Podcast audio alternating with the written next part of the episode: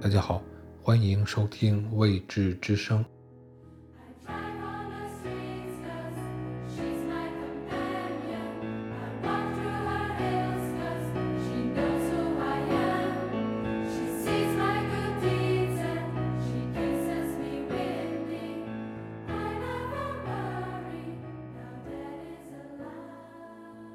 本集我们介绍的这本书名叫《裸体午餐》，这是一部在美国曾被查禁的小说。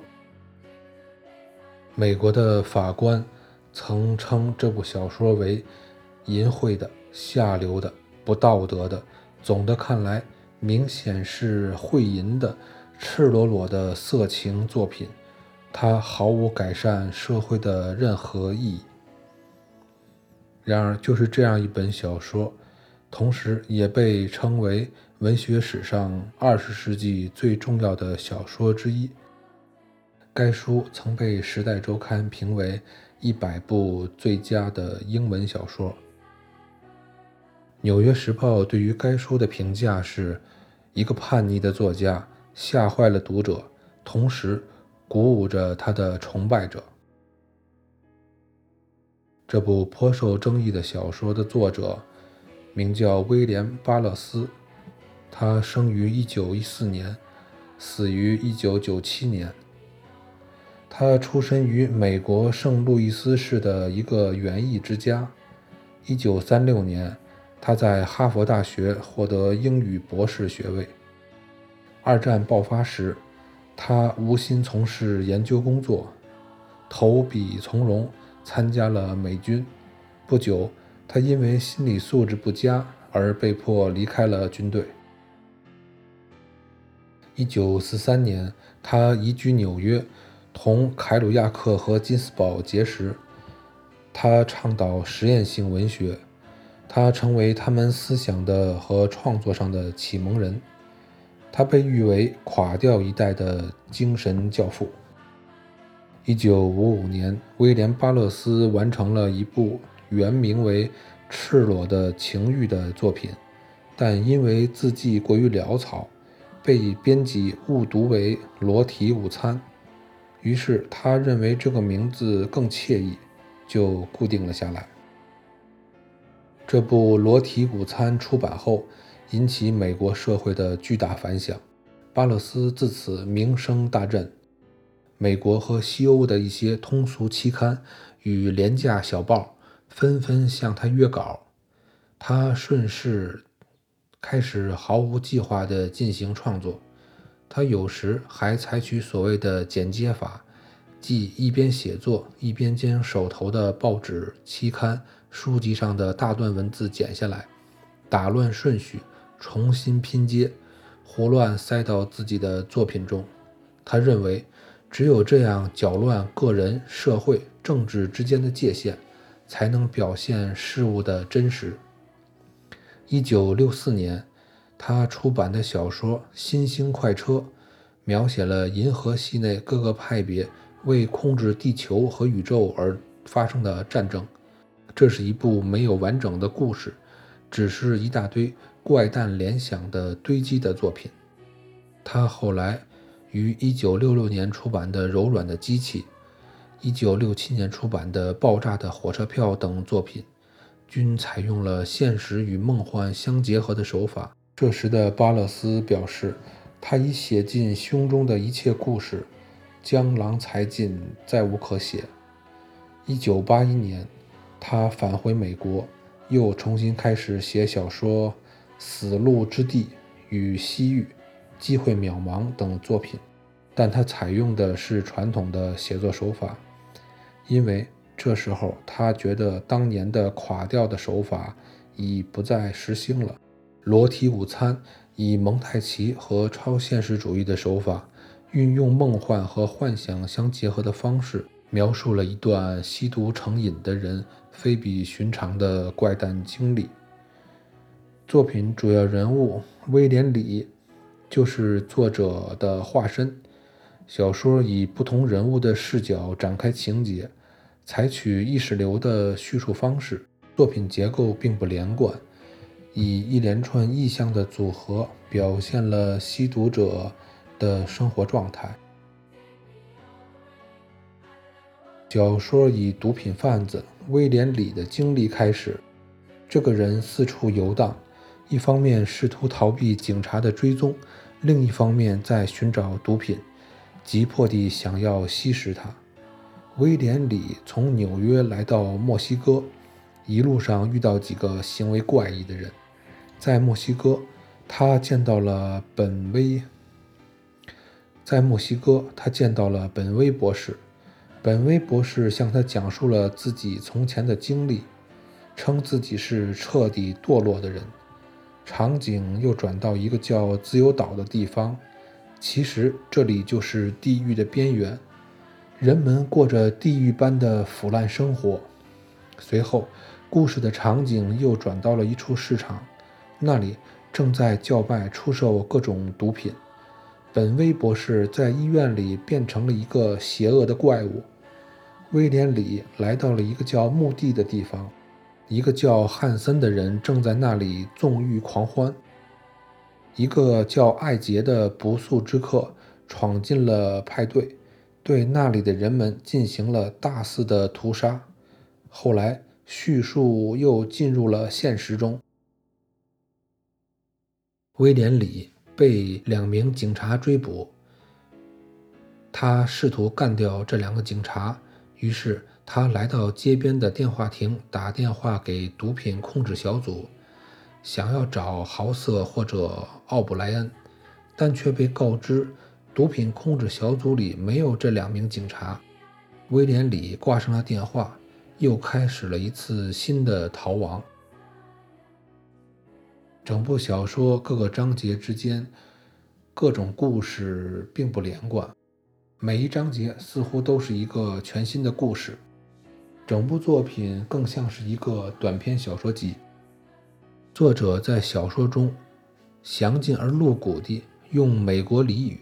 描述了人的生殖器官，而且还力图最大限度地描述性行为的细节，突出了这些性行为的痛苦和堕落，让人感到恐怖。同时，还详细地描写了毒品交易的过程，以及吸食毒品的过程和用具。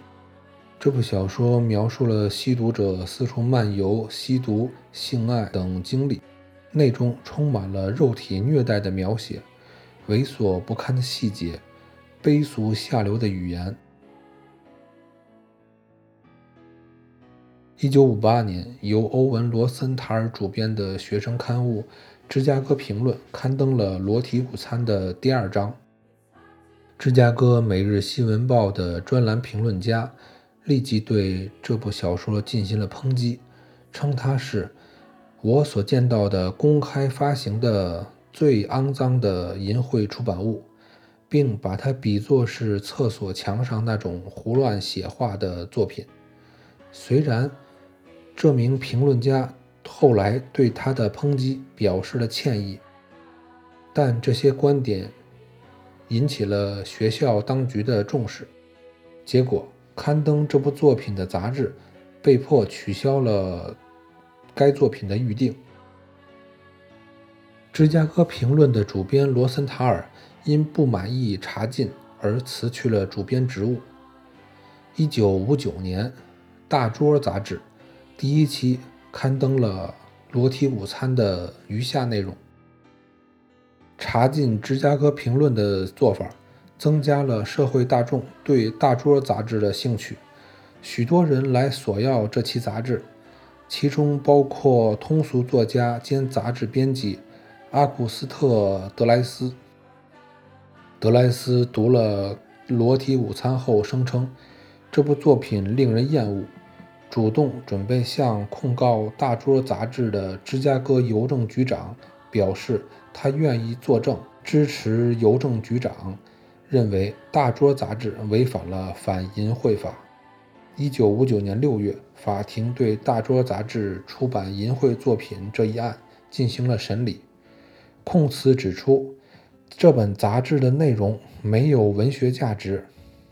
巴勒斯的作品完全是令人厌恶的秽淫之作，而且整个杂志的语言都不合规范。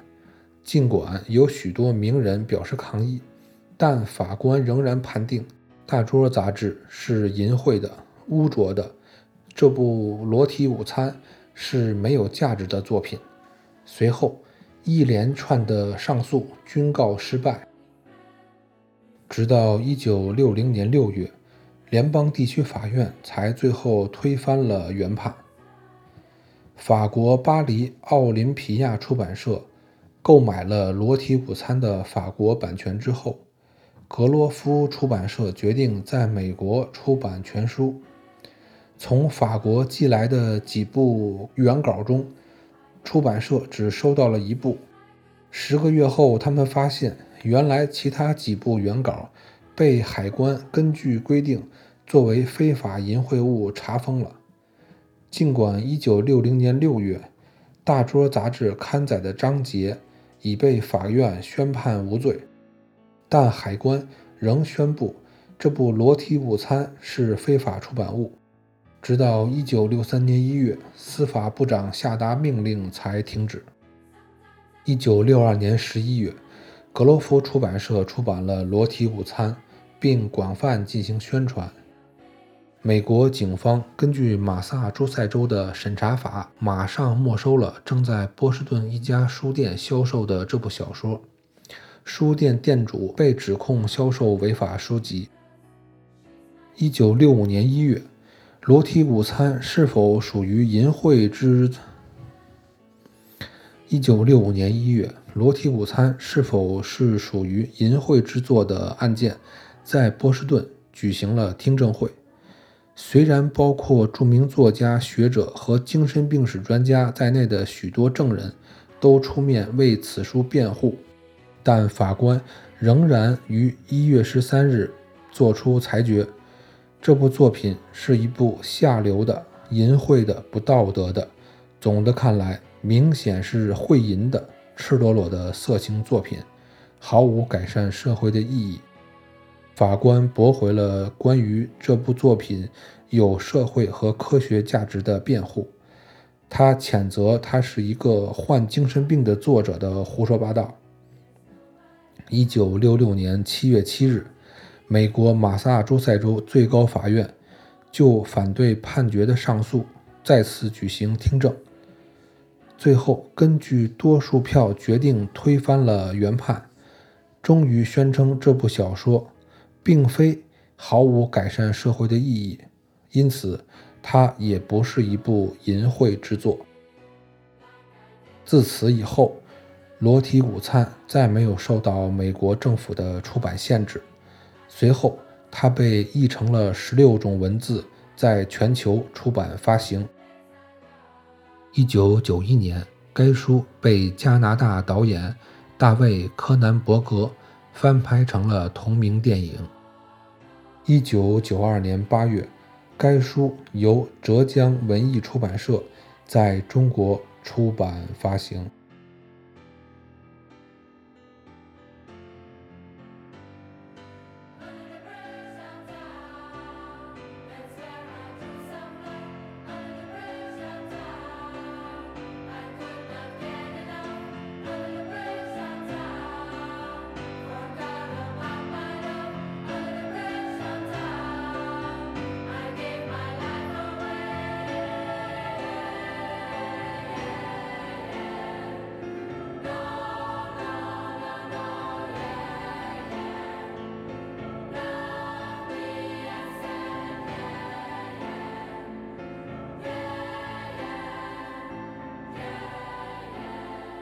感谢收听《未知之声》，下集再见。